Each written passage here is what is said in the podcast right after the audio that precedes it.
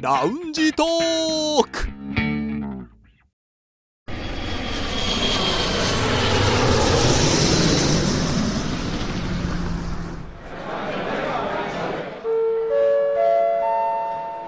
ラウンジトークよりご案内申し上げます。このコーナーは空港のラウンジでフライトを待つ男3人が自分たちの興味ある情報を持ち寄って中国について語り尽くします。気温37度はい。うん、こんな日ばっかり続きますねまあそうですね。 4月ですからうね、ん、しょうがないですよ。しょうがないですよ諦めてください け結構受け入れてますねこういう日はね、もうかき氷とか食べるしかないですよ。何味スイカスイカ好きですねスイカ味のかき氷、うんあんまり聞いたことないけどでも中国ってかき氷食べますあーあのシャーベットみたいな感じのやつとか、うんあとかき氷を食べれるお店とかあるんでそういうとこに行くしかないですね、ああの自分の家であの気軽に作れるみたいなまだそこまでは普及してないですね今度じゃあかき氷行きましょ行きましょうう、ね、はい行きましょう、はいさて北京在住の男3人が情報を持ち寄って中国についてああでもないこうでもないと語り尽くすコーナーラウンジトーク3連新です今日の担当は私ですはいお願いしますはい私が気になる話題はこちらザリガニ市場の活況で殻むき職人が引っ張りだこに6月から8月にかけてはザリガニ料理シーズン2018年ザリガニ料理店の数は前の年に比べておよそ14万点増加経済生産額は1000億元を突破しましたまた産業チェーン全体で500万以上の雇用ポストが創出され市場の活況ぶりから殻むき職人などの新職業の誕生といった現象が見られるようになりましたこれは人民網日本語版7月26日の記事です、まあ、ザリガニはい中国では好きな方多いですよやーね。大好きですねまあ、夏の風物詩と言ってもいいと思います。もう毎日食べたい、でその一方じゃあ日本人的にどうかってんいうのは、梅田さん的にはどうですかもうね私も大好きで結構食べてるんで、うん麻痺しちゃったんですけどはい、でも多分ね日本人はすごい抵抗あると思い ますううんんまあ、そうなん確かにですよねでまあ、私も今抵抗はないんですけどもじゃあちょっと調べてみましたと日本のサイトでまず「ザリガニ」と検索してまず一発うんはいしてみるとパッと出る画面は元気なザリガニの飼い方とかあーまあ飼育とかですよねそう、んそっちの方なんですねじゃあ中国バイドゥで検索してみましたとはいそうすると真っ赤なザリガニがお皿に盛られてい ます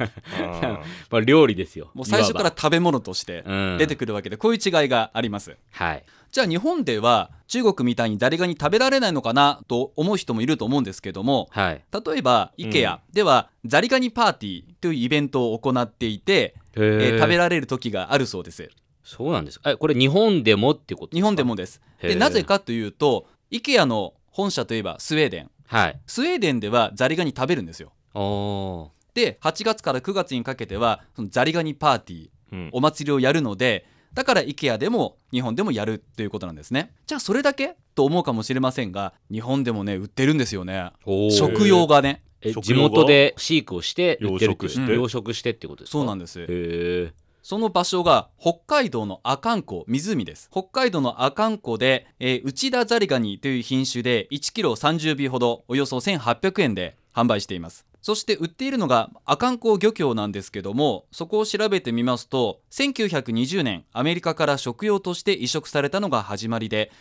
1930年に摩周湖これも北海道の湖ですここに放流されて阿寒湖に持ち込まれ自然繁殖しました近年は地元のホテルをはじめ全国のホテル有名レストランで食材として高い評価を受けているということなんですうんこのように一部ですけれども日本でも食べようと思えば食べることはできる仕入れることはできるでも日本でどうやって食べるんですかね中国と一緒ですかねなんかいろんな食べ方はあるみたいなんですけど、うんでも中国とは違うかな中国の場合はうん結構辛く、そうですね味付けの濃い味付けですよね辛く炒めてね、うんうん、そっかでもフランス料理とかで結構ザリガニとか、まあ、その食材としては使うんで、うんもしかしたらそのフランス料理とか西洋系の料理で使うのかもしれない有ですね、名ホテル有名レストランっていうことですからね、はいうんそして、えー中国の話に戻りますが私たちもよく使ってると思いますがワイマイはいのメイトアンうん、出こ前ねはいそこが発表したザリガニ消費ビッグデータ報告によりますとえー過去1年間にメイトアンで注文消費したザリガニの量はおよそ4万5000トンに達していますもう数が大きすぎてよくわかりませよんくわかんちょないちでょすちょねっといいですかザリガニ消費ビッグデータ報告ってこのワードがもう私の中でもこれいいですよねなかなかピンポイントな報告でこのねこのビッグデータ報告がある時点でやっぱりザリガニ人気が伺えるというそこうそとういでうこともなんですありよますよねね。でも確かにこの報告中国語の報告見たことあるような気がします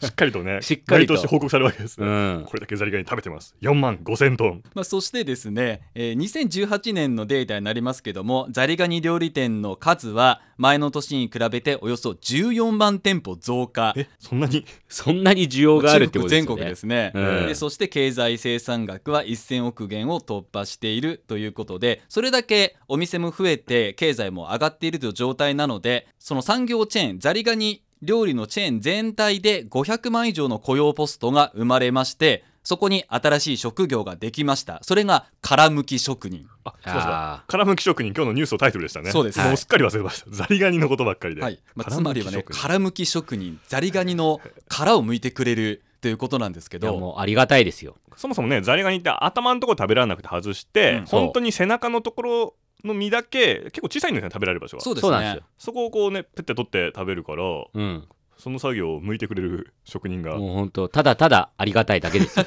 でその殻むき職人のカカさんという方がいるんですけども、はいこれはまあジュリン法なので1990年代生まれの若者ですねその方殻むき職人で仕事ぶりを見てみますと1日多くて200匹くらい剥くそうです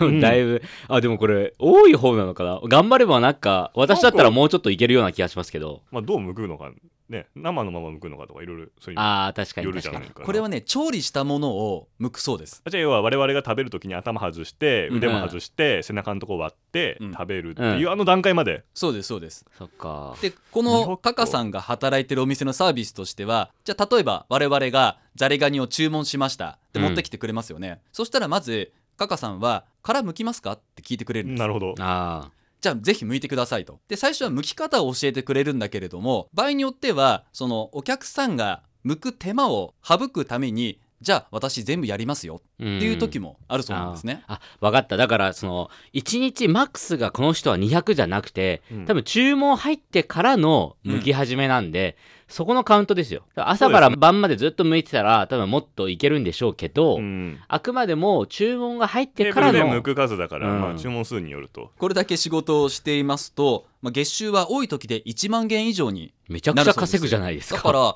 あの大卒の初任給よりも断然多いわけでもうすよ断然多いですねでそしてただ時間は結構大変なようで夕方6時から午前1時までくらいがピークうんあ結構ね遅い時間に辛いものを、そう食べるんですよね食べる人が多いんですよね、はい夜食っていうイメージもありますねそうですねんそしてカカさんが働いてるお店によりますとシーズン中は1日多くて2000人くらいの方が来店するそうです、うんうわこの殻むき職人やってる方は、えー従業員30人くらいいるんですがそのうち90年代生まれが3分の2若い人は一番若くて17歳ーお若いですね、うんそしてお二人とも殻むき職人なりたいと思うんですけれども、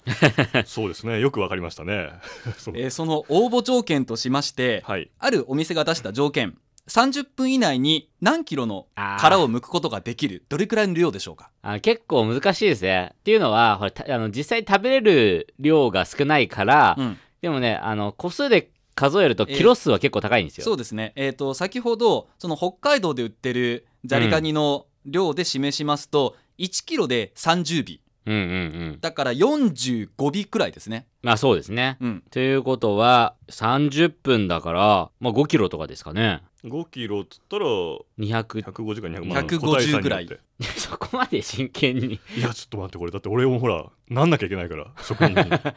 はい梅田さんどうぞら何キロ300尾ぐらいじゃないですかっていうことは10キロ1 0キロ、うん10キロああはあはあはあおーえ2人とも優秀ですね、えー30分以内に1 5キロの殻を剥くことができる となるほど。でもそれはねただ剥くだけじゃなくてちゃんと食べやすいようにするそうあの見栄えも良く、くするっていうのもあるんで。うん、そのそうか荒々しくね剥いちゃダメですよそうあとはだからその向いてる時に自然と口に運ぶこのね動きをどう制御するかっていう葛藤もあるんで そう今俺すごい考えたんですよだから結局俺たち向けるけど、うん失敗するじゃないですか、うん失敗してまあ食えばいいやっていううん、その動きを止めつつ そう 綺麗に剥くっていうのはだからね。もう多分この人たちは葛藤がすごいですよ。いやーもう次こそ食べる 多分マスクしてマスクしてると思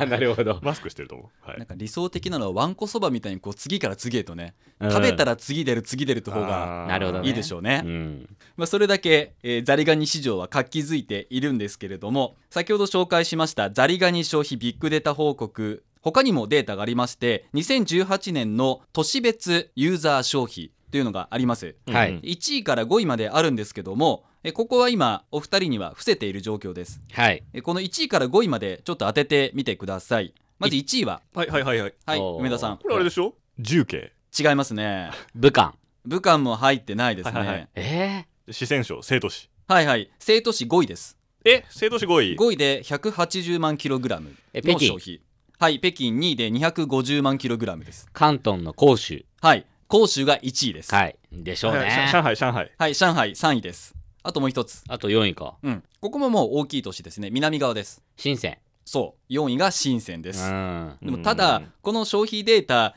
1位が広州で260万キロで、はい2位が北京で255万キロっていうので、うん、まあ僅差ですね。まあ僅差って言っていいかどうかわかんないですけど、 5万キロの5万キロでザすリ。ガニたちはどう思ってるか分かりませんけれどもねだんだん感覚が崩壊していきますけれども、 5万っていうと50トンですよねう。んもうなんか数字わかんなくなりますねインフレが激しくなっています、なもうもうトンの時点で分かんないですもん、ね。意味が分かんないですもん まあ、要はそれだけみんな食べているということなんですね、ははい。じゃあそれだけ食べている人がいるということは供給側出す側の方もやはり力が入るようで、2017年に湖北省に交換芸術職業学院というところがあるんですが、はいそこで、えー先行ザリガニ学院そういう学部がへえ。 2017年できました、もうザリガニ学校がザリガニ学部みたいな感じですよねはいそして、まあ、そこは2年間学ぶとこなので今年2019年夏におう初めて卒業生が出ましはた、いは今回第1期の卒業生就職率は100%い。わあうすわごいっすね。何人ぐらいいるんですか卒業生は。卒業生はえっ、とねごめんなさいちょっと私人数把握してなかったんだけれどもでも3つの学科があるんですよ、はいこ。のケータリングマネジメントそれから調理技術栄養学科マーケティング学科すべうんうんてうんザリガニについて学ぶというところでで今回の卒業生は、えー大手ザリガニチェーン就職した人はもう最初から初任給1万元くらいうわあすごいな。あでありましたありましたデータあありました35人ですって35人35人ああ。 35人全員就職うんおめでとうございますで1万中に元はで中には起業する人も自分でそのザリガニあなる店をほど開くとうんいう人もいるんですね。あそこじゃあ経営を勉強することもできるわけですねそうです。だからきっとね経営勉強して自分で起業しましょうとか、うんあとは実際のその技術、調理技術をまあも学んもちろんはいで、すぐに即戦力ってことになりますよね。いやすごいですねもう本当にザリガニ経済ですよザリ系っていうのかな。ザリのミックスザザリのミック ス、あもうそれは確かにそうですすね、間違いなくお金を生んでるのは間違いないですね、まあ、この中国の夏の風物詩ともいえるザリガニですけれども消費者も今増えていますでさらにこのザリガニ学院のように供給者側も増えていますので、うんこのザリガニザリのミックスうんはいが、まあ、これからも盛り上がり続くんじゃないかなと思いま定す着するといいなザリのミックスさあそろそろフライトの時間近づいてきましたまたラウンジでお会いしましょう以上ラウンジトーク3連新のコーナーでした